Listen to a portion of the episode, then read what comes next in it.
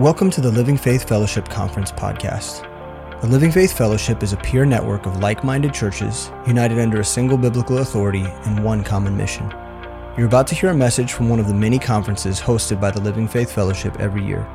We pray it's a blessing. Um, so, we've been talking about pervasive discipleship, and we've been talking about developing discipleship ministries that are cultural, that are fully integrated, uh, that are perpetual, meaning that they are kind of self sustaining. In other words, the culture itself kind of guides, and even when the, the pastor's eyes aren't on every little detail, they can entrust that the flock is growing. And, and um, you know, when things have momentum, uh, you know, how to kind of guide, guide leaders to get developed. And today we're going to talk specifically about a pastoral discipleship. And this excites me the most. This, this particular topic excites me the most. Um, and so I'm looking forward to addressing it and, and hopefully uh, make sense of it. Um, so for the, where I want to start is ministry is, super, is super busy. It's very, very busy. And one of the things that, uh, especially as I began working with young adults and adult people, one of the things I realized that they ha- a lot of times they have a hard time recognizing just how busy the life of a pastor really is. And so a common thing for a pastor is to get, you know, someone from their congregation reaches out and says, "Hey, I need to meet." You know, I need to meet. And to, in their mind, it's an emergency, right? It's, there's something pressing to them. Um, and you can't always. You can't, you can't always. I'm like, okay, let me pencil you in two weeks from now because I'm, I'm stacked. You know, I've got a conference coming up. I'm, I'm preparing for that. And then we've got a retreat. And I need to, I, I need to be able to meet with you. It's probably going to be a week or two. Um, and, and that's hard. No one wants to do that, but the congregation doesn't always understand it. And I didn't always understand it either, how busy the ministry can be. And, uh, and I thought, man, when I went from working full time at my teaching job and doing full time ministry on top of that and having a family, I thought, oh man, well, as soon as I stop teaching, my calendar will get freed up and man, pastoring will be so much easier. And the truth is, it's not. It's just like, it's just as difficult. It's, that calendar gets filled really fast. You get new responsibility. You have more administrative things that you've got to take care of. It's just really difficult. And I think it's really easy for a pastor to say to themselves, subconsciously that they don't have time to make deeper investments in their growing leaders. I think it's a really easy thing to do. Now, we won't say it overtly, it won't be something we'd ever verbalize or, you know, but it's something that happens to us just because we're busy and we can't take on one more thing. And we think to ourselves, man, I, I, I, I can't manage that deep of a relationship right now. I'm, I'm not ready for that. And, and so uh, but the, that's actually, that situation in our lives as pastors and leaders is actually the reason why we have to make a deeper investment in our leaders. Because there's no way that we will ever be able to get all the things done that God has called us to do unless we're developing pastoral level leaders in our churches to help relieve us of the burden of ministry. So, so you know, our justifications for not doing it are the exact same justifications for why we should, is the, is the point I'm trying to make. And so, just because we're busy um, does not give us an excuse. We have to be training up the next generation. And uh, as mentioned before, if your discipleship is healthy, the thing that we have to know is that we'll naturally have men rising to the top. Okay, so if our, if our discipleship is everything that it needs to be, it will very naturally produce men that, that rise to the surface, that show themselves as faithful, that show themselves as gifted, that show themselves as worthy of deeper investment. It's just going to happen. You're going to look around at your ministry landscape and you're going to notice that there's certain people that just stand out to you. Their countenance stands out to you. The way they deal with people stands out to you. Their consistency stands out to you. And as those men and women as well, but we're talking primarily about pastoral leadership today. As men rise to the surface, we have to take note of that and we have to consider what it means to make a deeper investment. So, how does a pastor disciple? Well, first of all, I think it's really healthy for pastors to always be ready to make a what we would refer to as a biblical discipleship investment, a one-on-one investment in men, especially when your church is smaller. Man, you, know, like one of the things I've noticed about Dan is like Dan is super busy. He's got a full-time job. he's pastoring full-time on top of that, and he's still finding time for one-on-one discipleship. And he's doing he's doing the best he can. In some cases, he's taking on two guys at the same time. He'll disciple two guys simultaneously because he just has to do that. That's where the church is at. And man, that's incredible. And pastors should always be willing to do that. Pastor Sam is occasionally taking someone through the 18 lessons, right? but there's also another kind of discipleship that's unique to the pastor, and the pastor should always be discipling. It just might look different than the 18 lessons. The pastor should always be discipling. There is a type of discipleship that is unique to the pastorate because it's the pastorate's responsibility to pr- produce more pastors, right? They're discipling pastors. So, how do we pr- reproduce leadership in a way that protects the DNA of our church? Is one of the questions that we have today.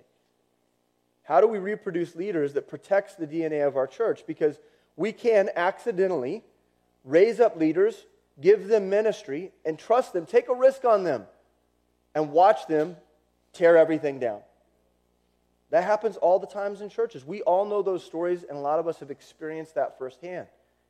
And so, how do we disciple men up in a way that protects the DNA of our church, the philosophy of our church, the way we do ministry, that protects the hearts of the people? How do we better the flock by establishing men who are more fruitful and wise than we are? I mean, who doesn't want that for their children? Who doesn't want, like, as I, I have a 10 year old boy, his name's Shepherd. I named him Shepherd very intentionally. I want him to be a better leader than me. He's got more resources than I did. And I'm going to give him everything I got. And if I, if I have to die trying, he will be a better man than me. He just will be. I'm trusting the Lord for that. And if I'm trusting the Lord for that for my son, I can trust that for my ministry too. Because those men are my sons. Those men that follow me are my, they're my sons and I care for them with that level uh, and that, that, that level of, of love and intentionality. So how do, how do we better the ministry of our churches? How do we entrust and believe, believe that future generations are going to be better than we are? I think as Baptists, because of, of, of what we've been through as, uh, in, our, in our churches and just the, the history of the way we believe, and we can see uh, men that believe the way we believe, that, that it's eroding away we see the erosion on the horizon. We see that, that, the, that men that believe the book for what it says with literality, dispensational, KJV, we see an erosion. And so we assume that there will be an erosion overall in the, in the context of our churches. That doesn't necessarily have to be true. Just because it's Laodicea all around us doesn't mean it has to be true in the body, uh, the, in our local bodies, in our local assemblies. And so we're predisposed to negative thinking. And, I, and if I look back at Matthew 28, I, that's a big commission, and it's still, in, it's still in order, it's still in effect. God thinks that we can do it. Until the day that He arrives, He thinks that we can still do it, at least as in a local, a local assembly. And so I think we have to believe that the next generation will be better than us and that they're not going to screw things up. That they're going to do better at discipling, that they're going to do better at reaching the community, that they're going to do better at missions. And we got to train that way. So, this is all the stuff that we're going to address today. I'm going to pray again, real quick, just so I can trust that the Lord will gather my thoughts and make sure that there's clarity. Dear Lord, we love you and uh, we trust you with this time. And this is big, and there's no way, uh, Lord, that I could possibly convey the things that need to be conveyed this morning. Uh, and the truth is that the things that need to be conveyed have to be conveyed by your Spirit. And there's men and women in this room from all different circumstances, all different church cultures, different stages of development of churches, different resources. And so I can't speak into all those things, but you can speak to hearts. And you can reveal what needs to, need, needs to be adapted, needs to be changed, perspectives that need to be changed. Um, you can show that, you can reveal that. And so, Lord, I pray that you would just simply use me today um, to, uh, to, to spark uh, something in the hearts and the lives of pastors and leaders in this room. And so, Lord, we trust your word. Uh, we want it to guide us principally So help us uh, to stay in the white lines, and Lord, give us freedom. Give us freedom to do the work with joy and excitement, believing that you have greater things ahead of us. We trust this to your Son, Jesus Christ. Amen. So let's start with the definition. We're talking about establishing a pastoral discipleship. A pastoral discipleship is a discipleship that reproduces pastoral leadership. That's the easiest definition that we'll do. It's pretty straightforward. Pastoral uh, discipleship is a discipleship that reproduces pastoral leadership, a leadership that reproduces leaders. And our first key point is this pastors and leaders should be anticipating men with a leadership calling on their life. We should be anticipating it. We shouldn't be afraid of it. We shouldn't be concerned by it. Uh, we need to be discerning about it. Uh, we don't need to be quick to jump the gun. I know for a fact that I felt a burden for pastoral calling on my life before Sam was ready to ordain me. It, and there was, there was years even uh, before uh, he was ready to ordain me. That's fine. God works that way. And so we need to not be afraid of that. We don't need to feel any pressure to ordain anybody or send anybody out. None of us should feel that. But we should recognize that if we're doing what's right, there will be men in our ministry who might not even know how to verbalize it. We maybe have never given them room to do it. I don't know. But they will be ready uh, in their hearts for something more. And we as pastors need to not be afraid. We need to embrace that idea first and foremost. Now, as we approach training leaders, I believe there are two guiding presumptions that we should all function from. The first one we've already talked about, and that's this. We know that God wants us to plant churches all over the world. Every single one of us. Every single church represented in the fellowship, God wants us to plant churches all over the world.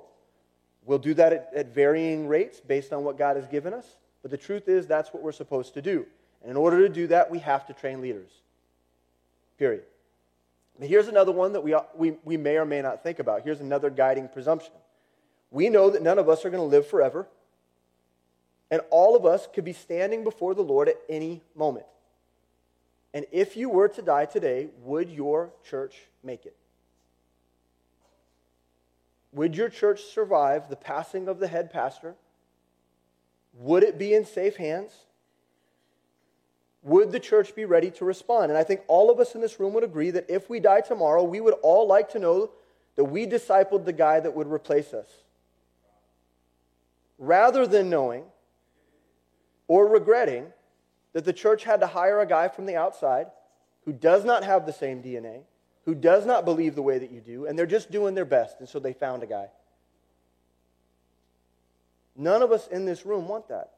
I think all of us as pastors would like to believe that the person that's re- that, that is replacing us is in the chute. We might not know his name. We not, might not know which guy it is.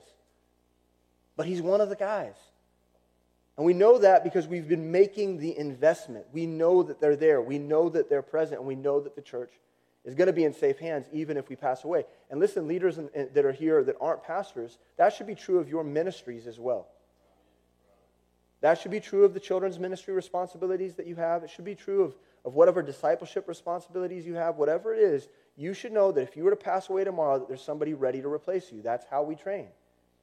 Now, I also believe that in order to ensure that that happens, it will require a high degree of intentionality on our part.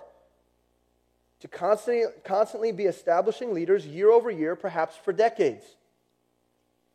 And as we begin discipling gener- generationally, as the work is prevalent in our ministries, men will begin to rise to the surface, showing themselves as unique.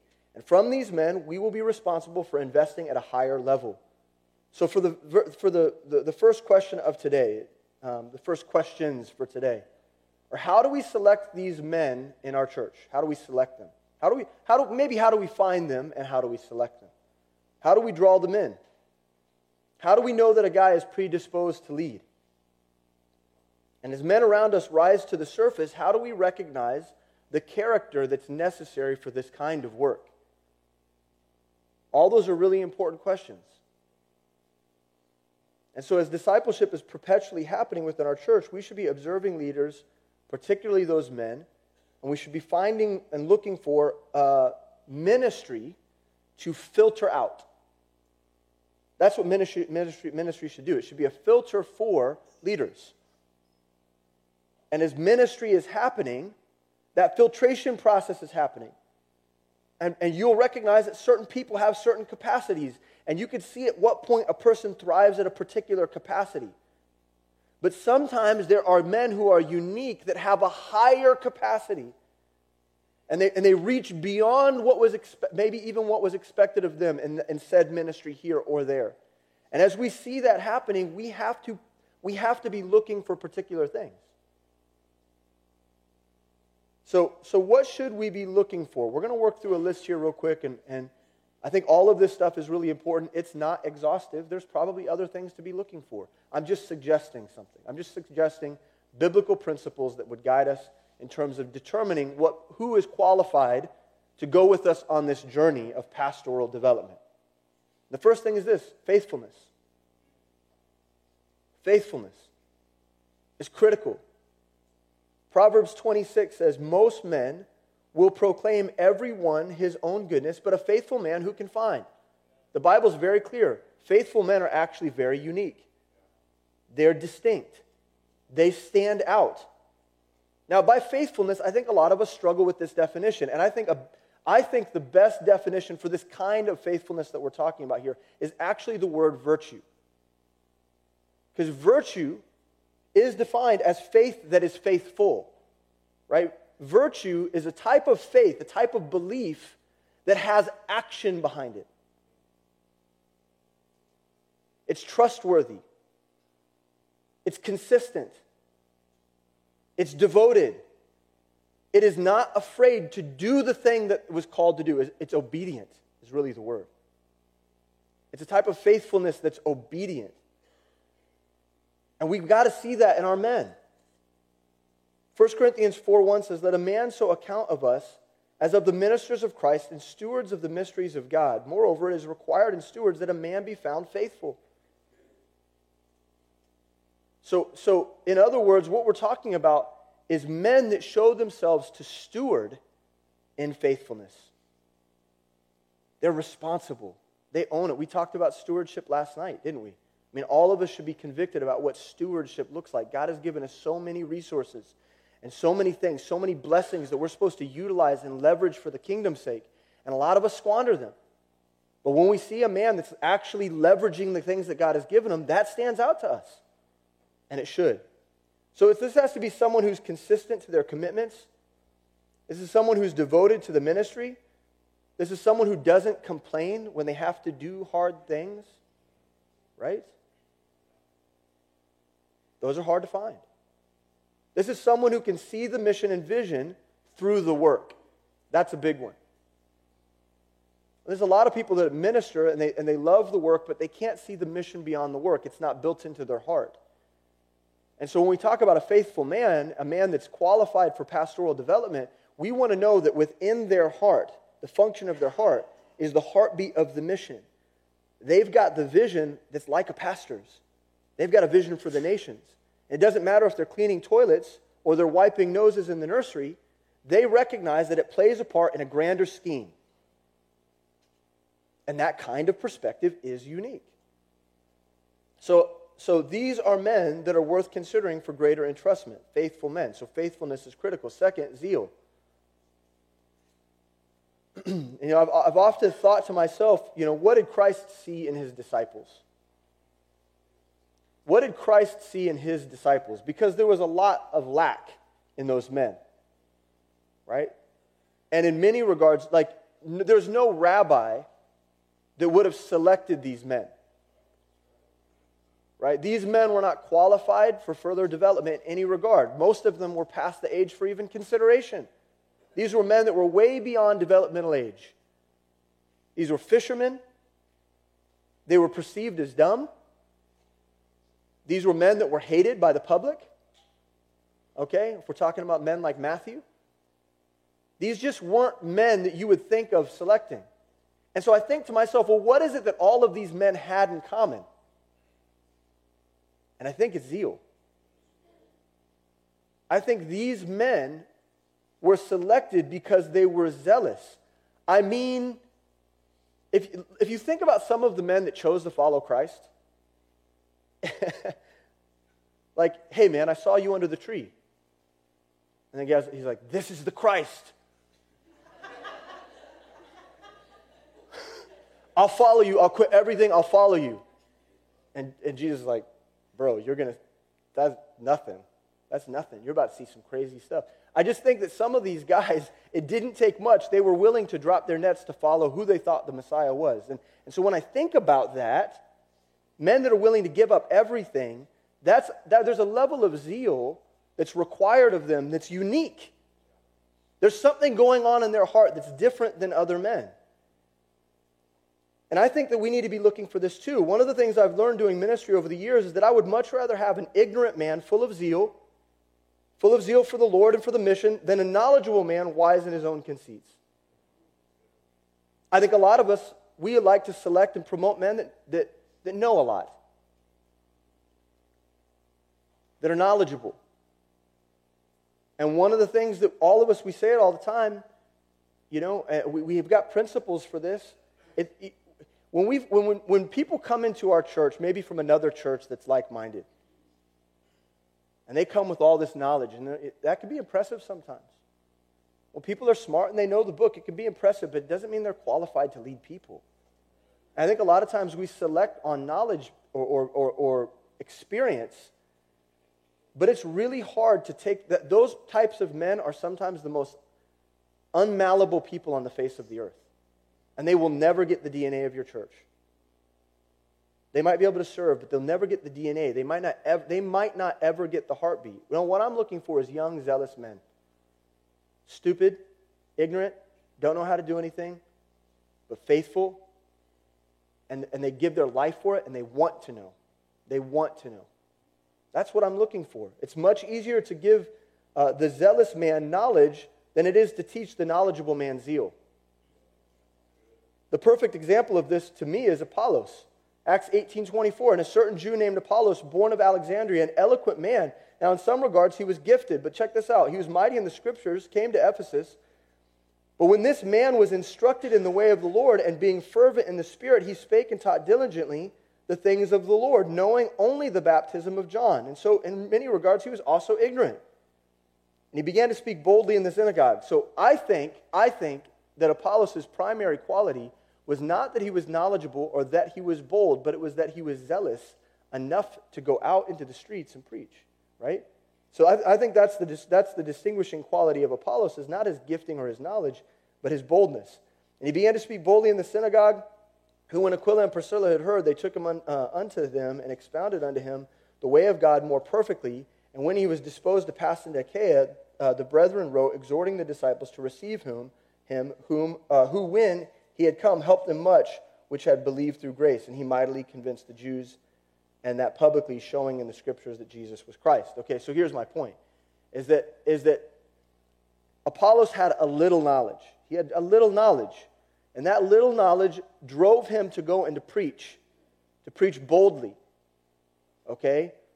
And and it wasn't until Aquila Priscilla came along and he was willing to submit himself to them to learn more that he was actually capable of preaching greater things and doing more. My, my point is, is that the distinguishing quality of Apollos was his zeal.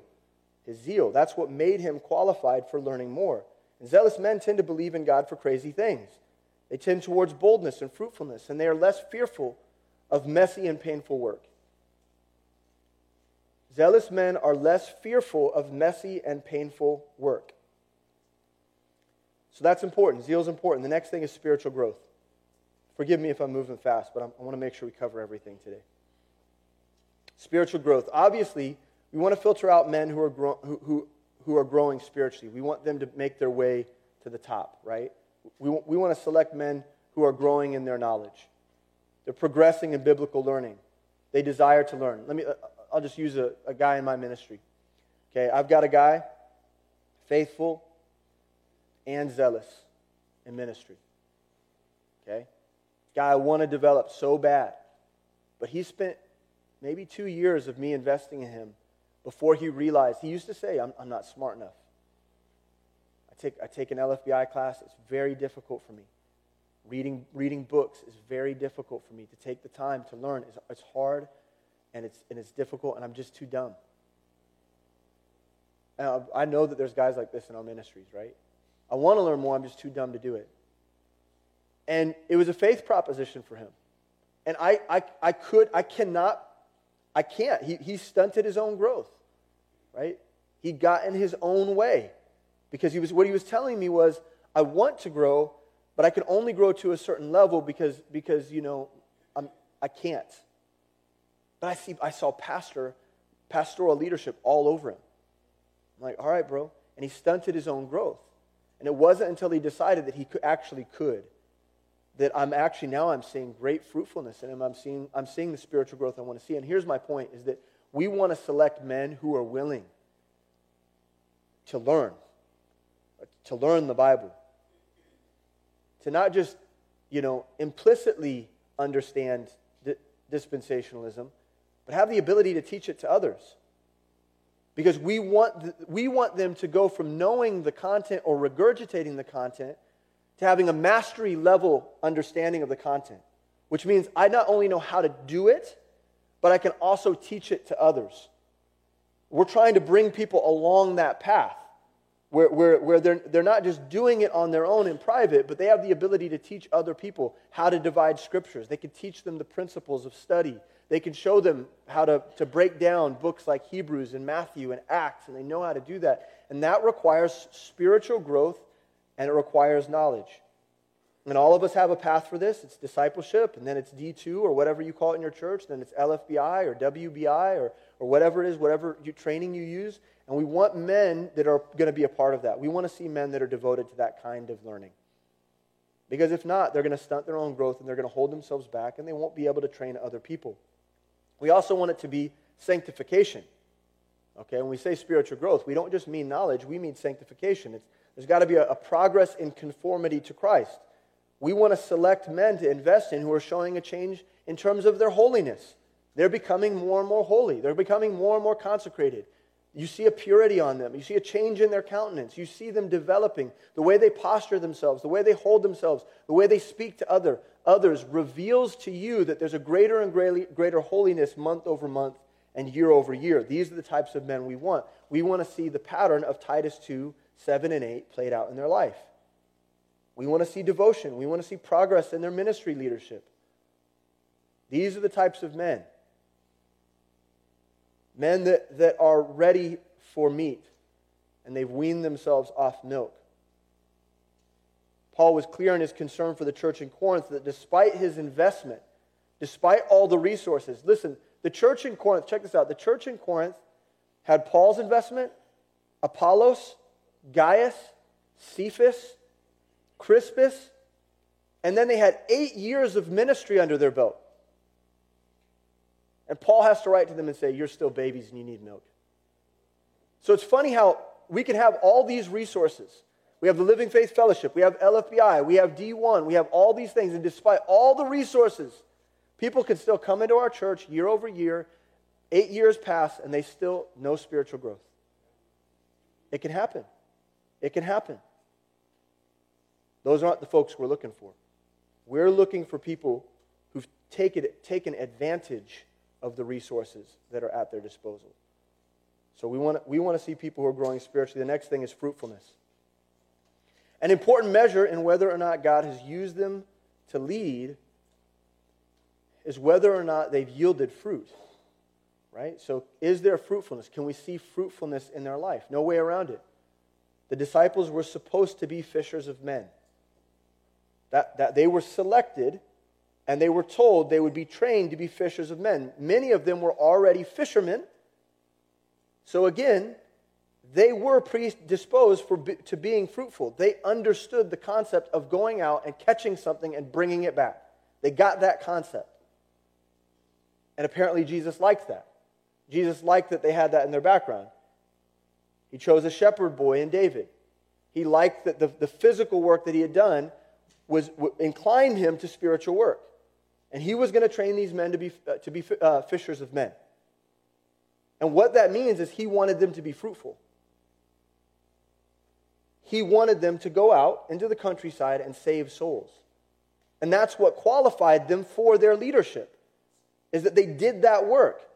Is that what we're looking for?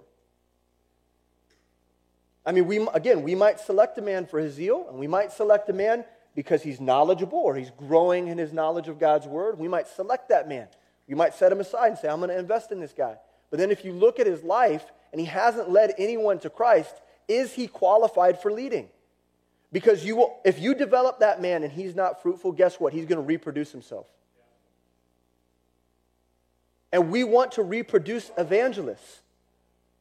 We want men who are inclined to evangelism and have a zeal for evangelism so that when they grow old and they're teaching others, they're impressing upon other people a zeal for evangelism. We want to see fruitfulness in their life. We want to see them discipling. We want to know that when they're walking around, people are following after them because they're interested and they, and they want to know more. We got to see fruitfulness in people's lives. Is that what we're looking for? Because if a man is unwilling to lead his neighbors or his coworkers to Christ, then how will he lead the church in that same in, in the lifestyle of evangelism? Luke 19, 17 says, And he said unto them, Well, uh, well, thou good servant, because thou hast been faithful in very little, have thou authority over ten cities. Okay?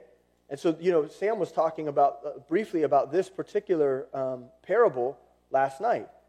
And the, point, the thing I want to point out here is that there were these faithful people who were faithful to multiply little.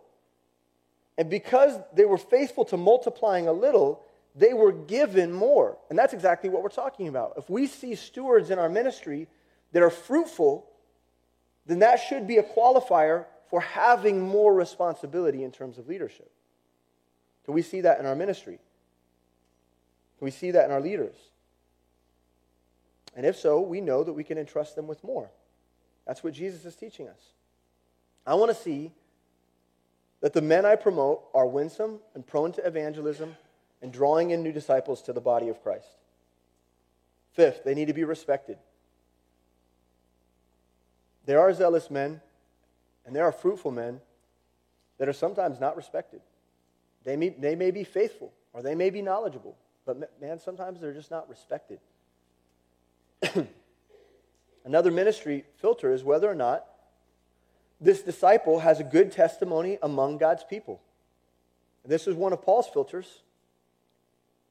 Acts 16:1 Then came he to Derbe and Lystra, and behold, a certain disciple was there named Timotheus, the son of a certain woman, which was a Jewess, and believed, but his father was a Greek, which was well reported of by the brethren that were at Lystra and Iconium.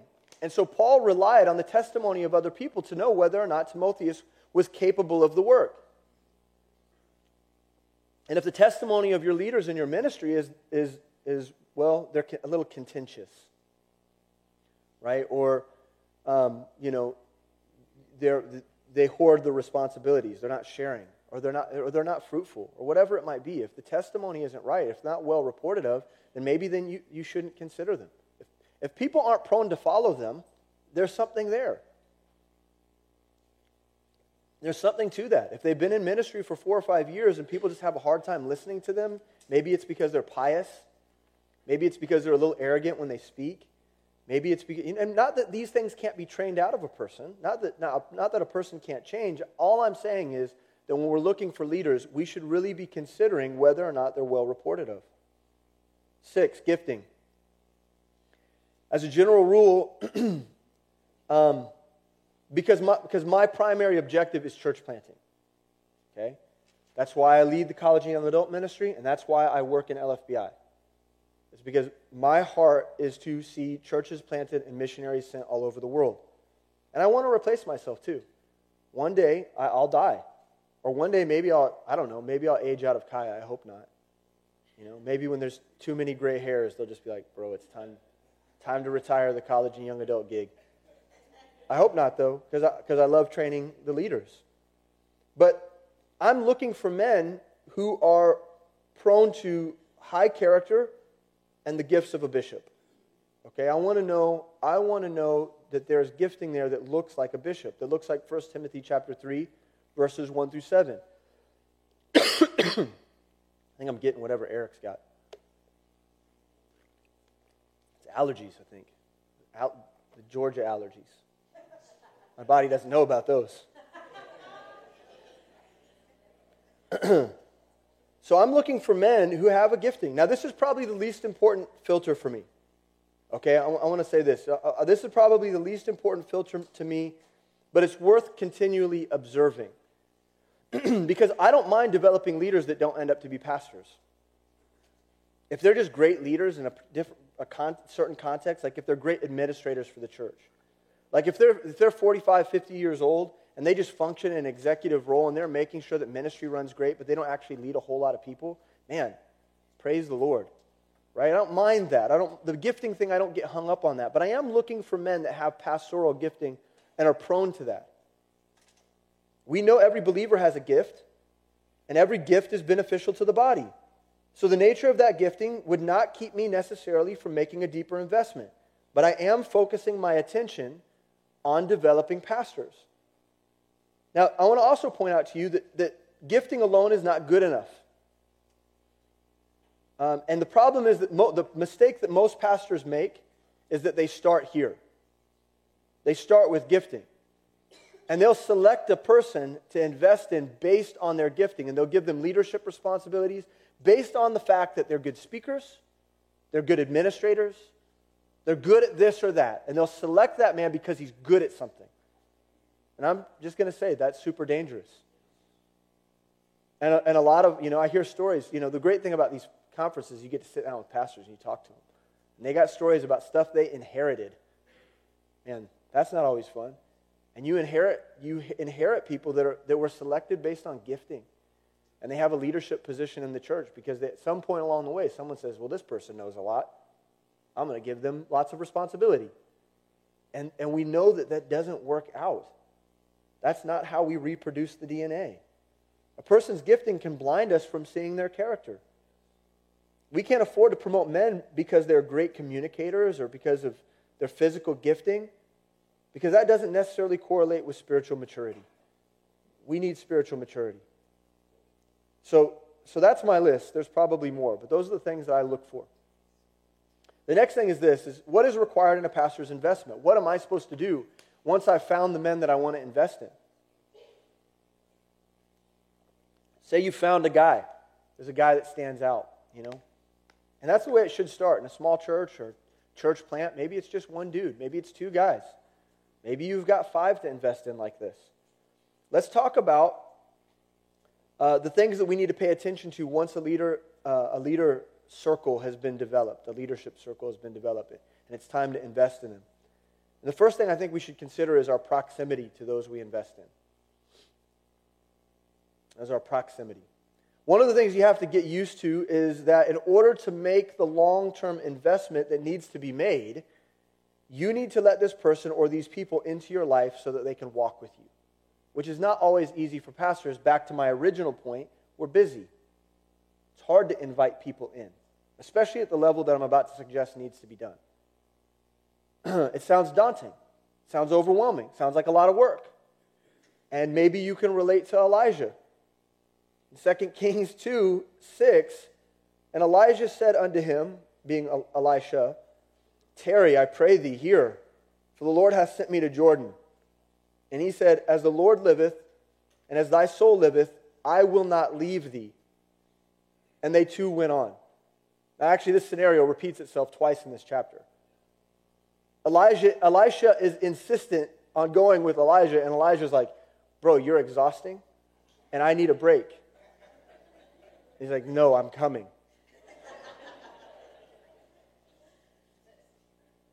And so Elijah's like, okay, let's go. And they go. They go. All right, Elisha's like a puppy dog. And and okay, let's I'm to be honest with you. That's how I was with Sam. I wanted to be around him all the time. And I I know that it was probably obnoxious. On his office door, right? Hey, you doing anything? What's going on in here? He's like, Oh, I'm just counseling this marriage that's about to fall apart. Come on in. No, no, I, I, I, tried to be, I tried to be respectful of his time, but, but I did, I did want to do, I did that with, when I, I was younger, I did that with Dan, and I did that with Sam. I followed them around. I wanted to do what they wanted to do, what they did. And, and if you're a leader like uh, Elijah, it's not always easy to let people in that closely. I mean, one of the things we know about Elijah is that he was a bit of a recluse. I mean, it's real ironic that this dude was upset. Where are all the other prophets? I'm the only one. Bro, you want to be the only one. I got other people, but bro, you're a, you're a loner, man. Prone to despair. But you got to let people in. It requires walking together. Follow me. Clearly, we learn from Jesus that walking together is a critical component to any discipleship relationship. And each of the four Gospels repeats the follow me stories in every single variation of the Gospels. Every story that's told about Christ, the follow me stories show up because it's important. It's important to discipleship. For instance, this example in Luke. For he was astonished, and all that were with him at the draught of the fishes which they had taken. And so was also James and John, the son of Zebedee, which were partners with Simon. And Jesus said unto Simon, Fear not, from henceforth thou shalt catch men. And when they had brought their ships to land, they forsook all and followed him. Now, believe it or not, I've heard theologians say that Jesus learned this follow me principle from Aristotle.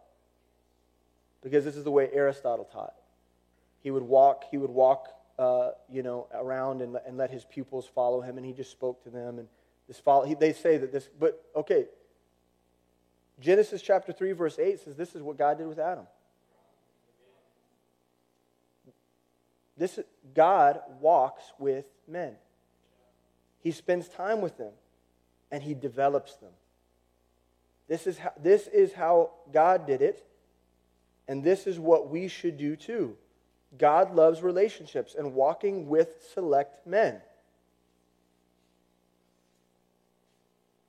And I want to point something else, else out is what, what one of us pastors couldn't use couldn't use more close friends? That's just a side note. Sometimes pastoring has been the loneliest thing I've ever done in my whole life. And I feel like I have no one. But the truth is, is if I'm developing leaders, I do have, I have friends. And if they're developed far enough, they can be intimate friends. And I can share things with them, and I can be close to them, and I can let them in a way that's really unique, that's actually beneficial to me.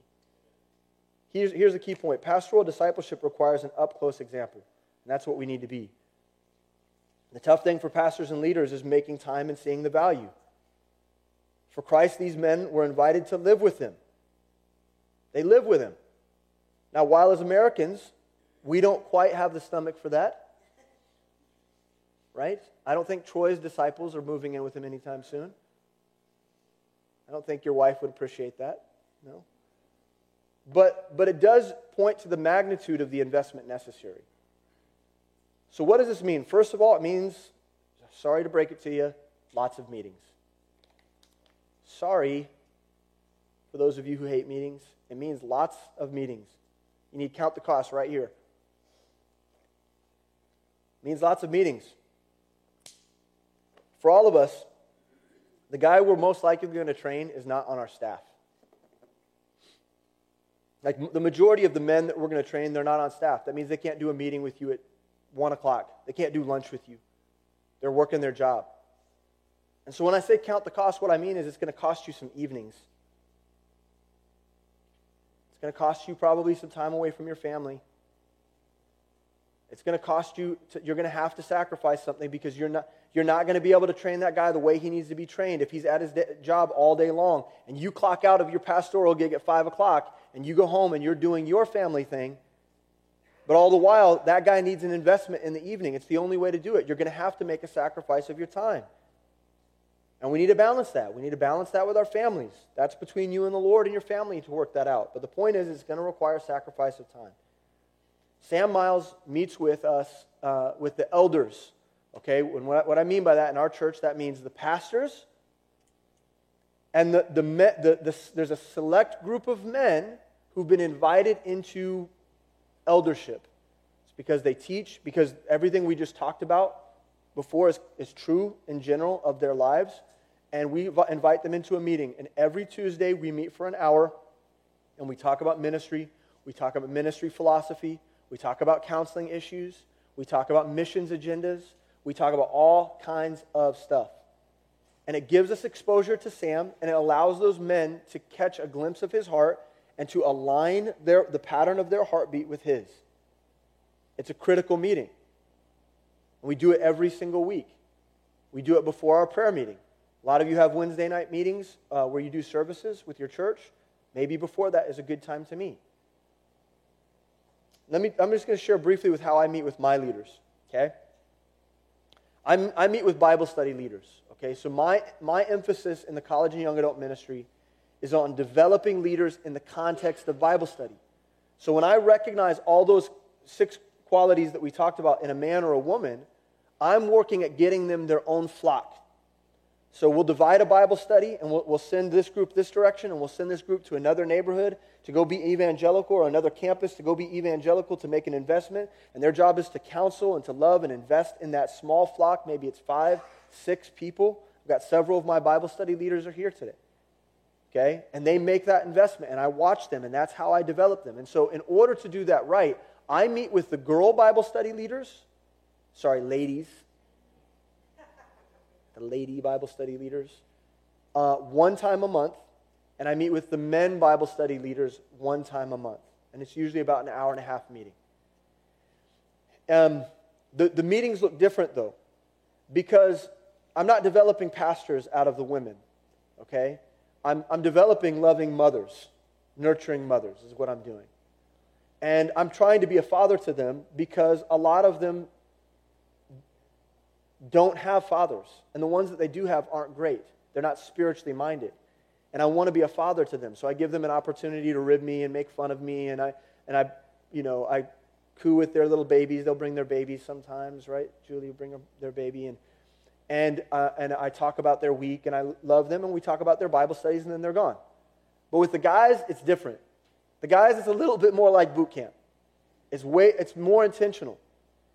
And when I meet with them, the, the content of those meetings is just like the meeting that we talked about the other day, where, where, where Chris Best meets with the leaders and they talk about purpose, passion, and practice. But to be more explicit, um, I'm sharing the vision behind our activities. We've got all these activities going on. I'm sharing the vision behind that. I'm discussing the ministry philosophy time and time again, different aspects of it. What's our ministry philosophy on dating relationships? Okay, what's our ministry philosophy on, um, on on development for missions. Okay? What, how, do, how do we think about or perceive when someone's ready for this or that? How should we approach when someone's struggling with this or that? We're talking through those things, counseling situations. I let them ask questions. I talk about the health of their Bible study. I talk about the health of Kaya. I let them point out to me things that they think we, think we need to, to work on.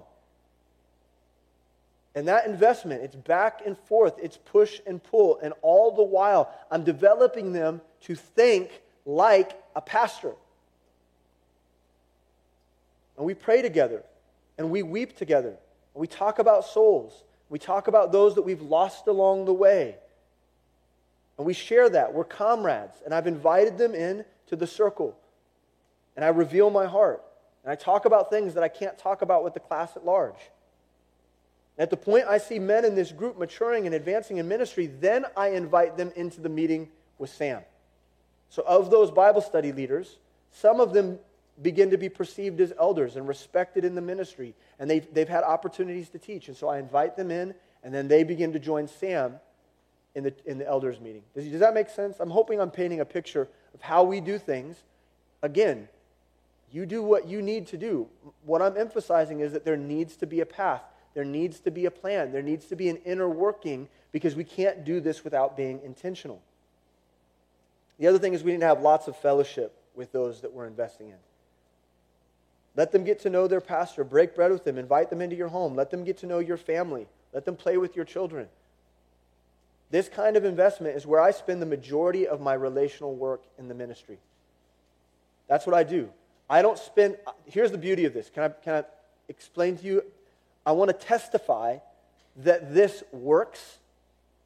These Bible study leaders take 90% of all the counseling situations in the ministry. People aren't running to me for counseling. They're not, they're not coming to me and crying and saying, I need help with blah, blah, blah, blah, blah.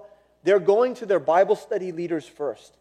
And their Bible study leaders are being trained to handle those situations, and they're doing an amazing job.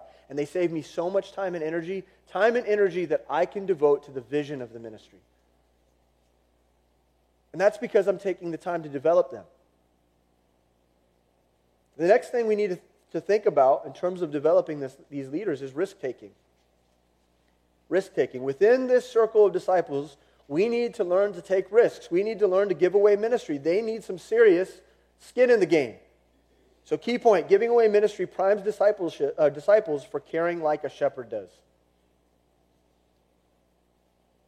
Giving away ministry primes disciples for caring like a shepherd. We can't expect people to care for the ministry at the level that we do if they aren't given corporate stock options. Right? I mean, isn't that why companies do that? It's because they want their employees to have skin in the game. There's something about that. They need an opportunity to either gain or lose something. And I love this principle as it's exemplified in John chapter 6 in the feeding of the 5,000. And I won't read it to you, but if you remember the story, Jesus breaks the bread initially, and then he gives it to his disciples, and they do all the physical work. They're doing everything. They're handing out the bread. They're, they're walking around and meeting the needs of the people. Jesus did the initial breaking, but they're doing, they're doing the continual breaking, and the, the 5,000, the needs of the 5,000 are met. And I, and I think that this points to the idea that we're supposed to break off a piece of ministry so that other people have personal stock in it. And they can, they can by faith, go and, and make the investment to the body at large. We need to give it away. We need to, them to have oversight of the people. They should have their own flock of some sort. If you're going to develop a leader that's pastoral in nature, they need an opportunity to oversee people. They need to know the joys and the woes of leading other people. They need to know that. They need to have their heart broken. I had a young lady who came to me probably a, a couple months ago, and um, she just she was just saying hi. We were greeting each other, and we are just talking. I said, "How's Bible study going?" She's a Bible study leader now. Only, only for she's only been a Bible study for about six months. She was invested in. She was trained for the work, and, and, and another leader handed off the work to her. Okay, um, and so she came to me and she was beginning to explain it to me, and she started crying. And she said something that I'll never forget for the rest of my life. She said, I don't know if I'm crying because it's so hard or because it's the greatest thing I've ever done.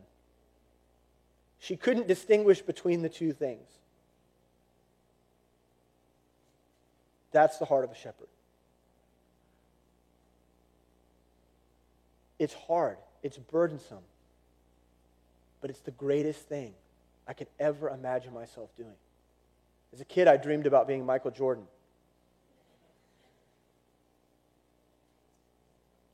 Now that I'm a pastor, I don't want to be anything else. It's the, it's the greatest gift that could ever be given to me. And when someone else catches that, that flicker. And it reminds me that people are worth taking risks on and that they're worth us giving oversight to. I've got a new Bible study leader. His name is Dylan. and uh, he just started, you know. Uh, so, here, let me explain this first. Some of you know Jorge Pietro Giovanna. You might not know how to say his name, but you know him, you've seen him around. Okay? Uh, Jorge has been a, a, a, very fruitful Bible study leader in Kaya. He planted a Bible study at the Art Institute campus. It began to thrive. It grew so much that we had to start another Bible study. So we planted a Bible study at Rockhurst because that's where Dylan goes, and Dylan has a heart for reaching Rockhurst campus, the Catholic school in Kansas City. So Dylan goes to school there, and he's, he's investing, and he's grown enough. He's still young. He's still young. There's a lot of questions that I have about his readiness. and but we're giving Dylan over Jorge's Bible study because Jorge's decided that he's going to go work with Mike in Boston. And we're cool with that. We're excited for Jorge because Jorge's proven that he's faithful, and we've been developing him for years because we've done this stuff in his life. Now it's Dylan's turn. Dylan has a Bible study. Dylan and I met for coffee. Dylan is afraid. he's afraid. He's, af- he's afraid of the counseling. He's afraid of leading. He's afraid of how people perceive him. And I love it. I love it. And I said, Good. Good. This is how it should be. This, this is going to lead you to trusting the Lord. This is going to teach you what it means to put all of your faith in Jesus Christ, knowing that you're not capable of doing anything. And that any fruit that's, that's garnered from this Bible study, any, any, any person that comes to Christ, and any disciple that's made, it will never be you. Because you're just as terrible now as you will be six months from now, two years from now. You're not, you are not fit for this work, but God's counted you worthy. So let's go do it. And, and that would never happen if I wasn't willing to take risks on people. We also need to share the pulpit with these types of men. Once a month, I turn the pulpit, pulpit over to a young man in my ministry, generally a guy that's been through some LFBI classes and leads a Bible study. That's the qualifiers for me. They might be different for you. But I want to know that he's not going to botch things on a Sunday morning, you know, accidentally teach the sign gifts or something. You know, I, I need to know he knows the book, okay? So it's got to be a guy I've invested in for a while. He leads a Bible study that I trust in that level, and he's been through some LFBI classes. I had a guy preach like that for me on Sunday. His name is David Muolo. At least that's how he says his name this week. He changed like six months ago, he changed the pronunciation of his name, and I can't keep track. Who does that? but anyway, he preached for me on Sunday, and he, he, he did a great job, and he's cutting his teeth. He's cutting his teeth. We also need to encourage personal vision. I try to give as much autonomy to my Bible study leaders as possible. I don't tell them what to do, I don't boss them around. I give them space. I give them space to experiment in terms of outreach and strategy. They've got a framework, they've got a philosophy, they know what they're supposed to be doing in general. We often discuss their objectives, but it's up to them to execute a strategy. And again, I learned this from Sam. Okay, so I'll say this. Um, when we first started the church, and he gave me the responsibility of the youth ministry. I thought that he would hold my hand through that process, and he did not. He didn't. When he said he was letting me do this, he was letting me do this. I mean, it was like, get out of my office, go do something. And, and so I, uh, in those early years, I thought, I'm not getting enough feedback. What if I'm ruining everything? Okay? And uh, so what he did is he sat back and he just watched. And I know that if something was going wrong, he would have spoken up.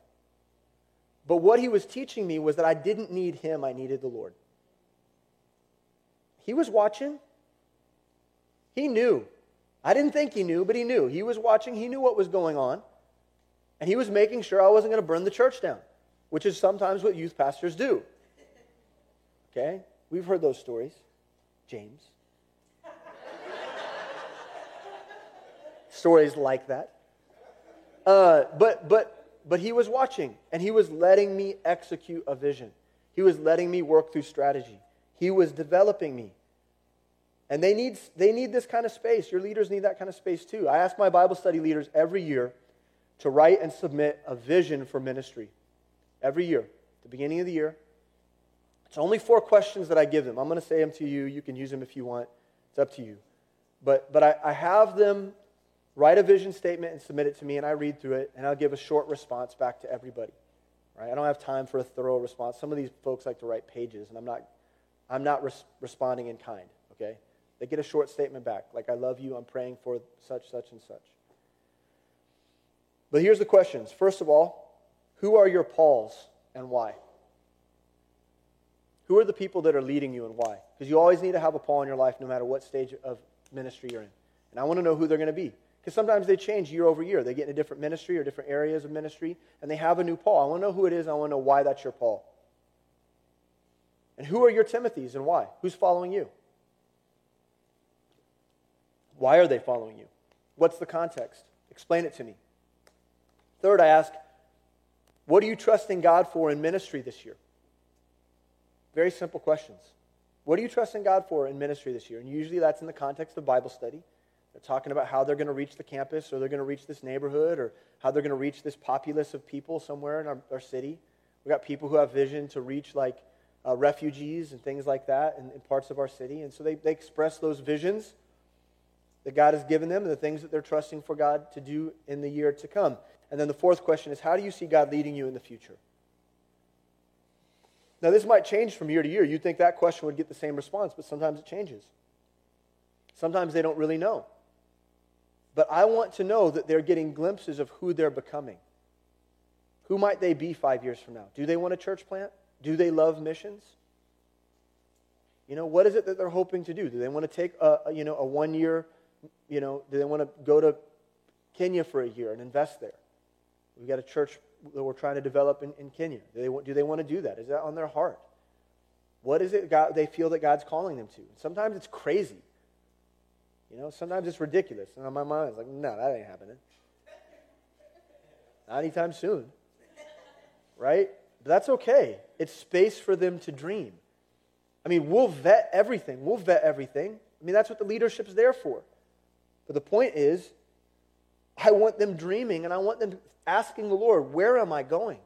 What are you doing with all of this? Am I church planting? What am I doing? Okay, so the next thing is proper expectations. What should we expect from these relationships? Each individual will require a uniquely different approach.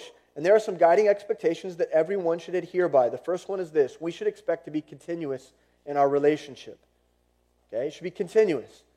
This is a relationship that God will have in your life as a pastor or a leader, whether they stay in your church or not. Okay, a good example of that is Sam and Alan. It's a good example of that. Alan will always be Sam's pastor. And if Sam needs anything, he'll always go to Alan. It's beautiful. James and Joe. It'll always be that way, whether you're in the same church or not. And so you've got to have the expectation up front that this relationship that I'm making, it might be a tax on my life forever. This person might call me at any time, 40 years from now, call me with a need. That's the kind of investment that I'm making here. Your mentorship is potentially a lifetime commitment. So do it with gravity and sobriety.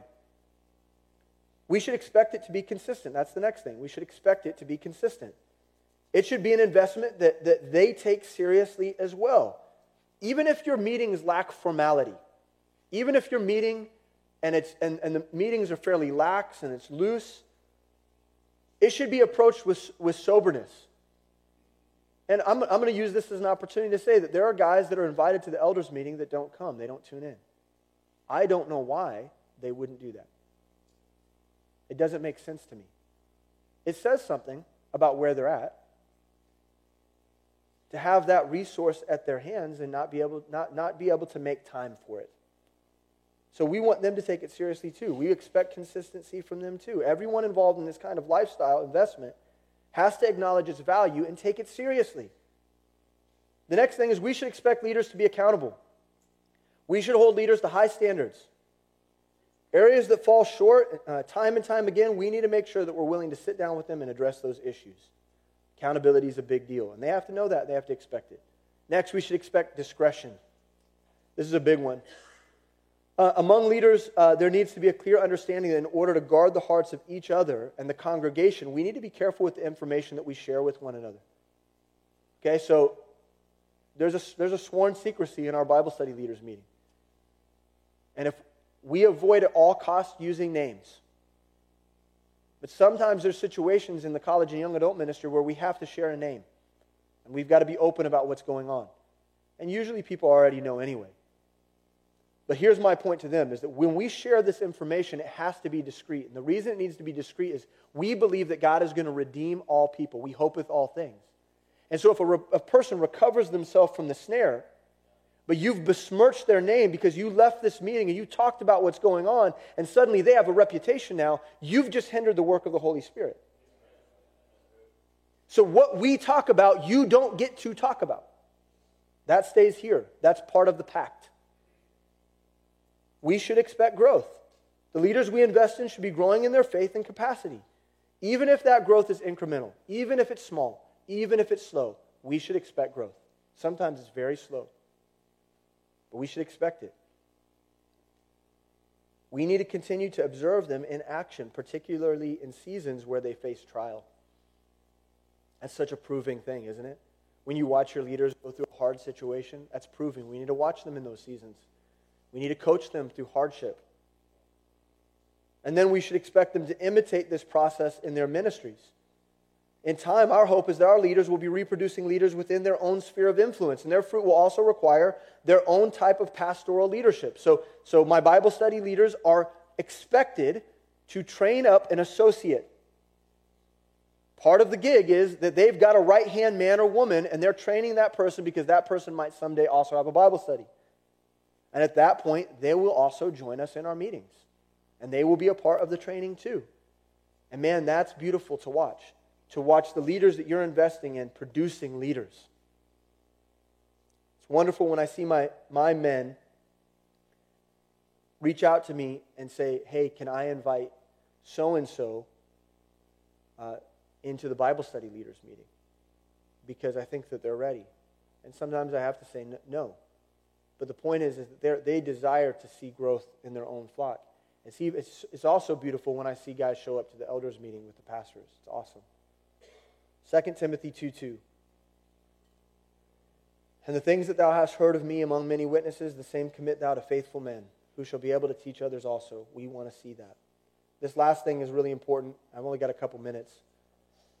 but I want, to, I want to talk about this last thing, and that's coaching. The last thing to address is the idea of coaching. The beauty of LFBI is that it provides a large bulk of the teaching um, and knowledge based training for, uh, for me and, and the people that I invest in. So I can entrust that Greg Axe and Alan Shelby and Jeff Bartell or Troy or Sam or Chris or James or Joe or whoever it might be, Tony, all these men, they're in trusted hands. And they've got the best. They've got the best teaching in whatever area that that is, that influence, whether it's Dan or whoever it might be, they're getting the best teaching possible. Okay? And as they're growing in their knowledge of God's word, I have space because someone else is making that kind of investment. I mean, I preach to them on Sundays and I teach, I teach.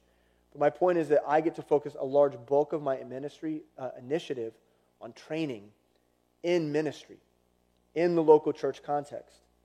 I get to, I'm not busy preparing the lessons on, you know, uh, YKJV, manuscript evidence, right? Anybody better than Alan Shelby at teaching that. Okay, I trust that to him. So instead of spending eight weeks on trying to teach something that I can't teach as well as Alan, I get to take that time and energy and focus it on developing pastors in my local church. I get to get my hands dirty with them. I get to live life with them. I'm, I get to be their coach. Perhaps a better way to look at it is that I get to be a father. 1 Corinthians 4:15 For though we have 10,000 instructors in Christ Yet have, have ye not many fathers, for in Christ Jesus have I, I've begotten you through the gospel. And so I'm, I'm completely fine. This isn't, you know, I know these guys aren't a bunch of Gnostics. You know, this, that's what the Corinthians were facing. These are men that I can trust. And I can invite, I can invite 10,000 instructors in if I trust them, if they're the right instructors. Because then I get to focus my energy on being a dad. I didn't have a dad.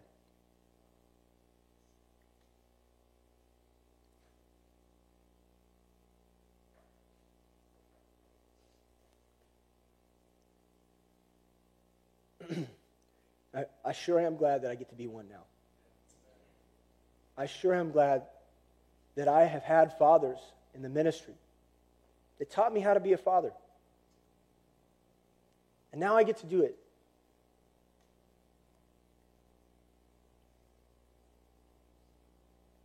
And when they bury me, um, I hope that my discipleship trail so busy and active and so complex that no one can make any sense of it. That there's no chart in the lobby that will cover the fatherhood that I've invested. That's irreplaceable. We can't measure it, we can't know it. It's not a tally on a wall. The only one that can understand it and measure it is our Father in heaven. He's the only one that sees it and knows it for what it is. He's the only one that can make sense of it. Our job is to simply do it, to live it, and to be full of faith. So I spend time with people. I listen to them. I share friendship with them. I teach them a more perfect way. I walk and I weep with them in the, in the, the valley seasons of their life, and I provide them with constructive feedback. That's what I do. And my prayer is that my prayer is that Midtown Baptist Temple would plant 300 churches.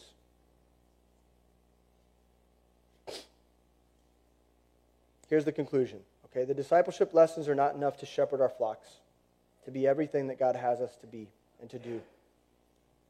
A pervasive discipleship requires a level of intentionality that we have to plan for and expect. And I think we should all have faith for a discipleship that turns the world upside down. So I'm praying that for all of your churches.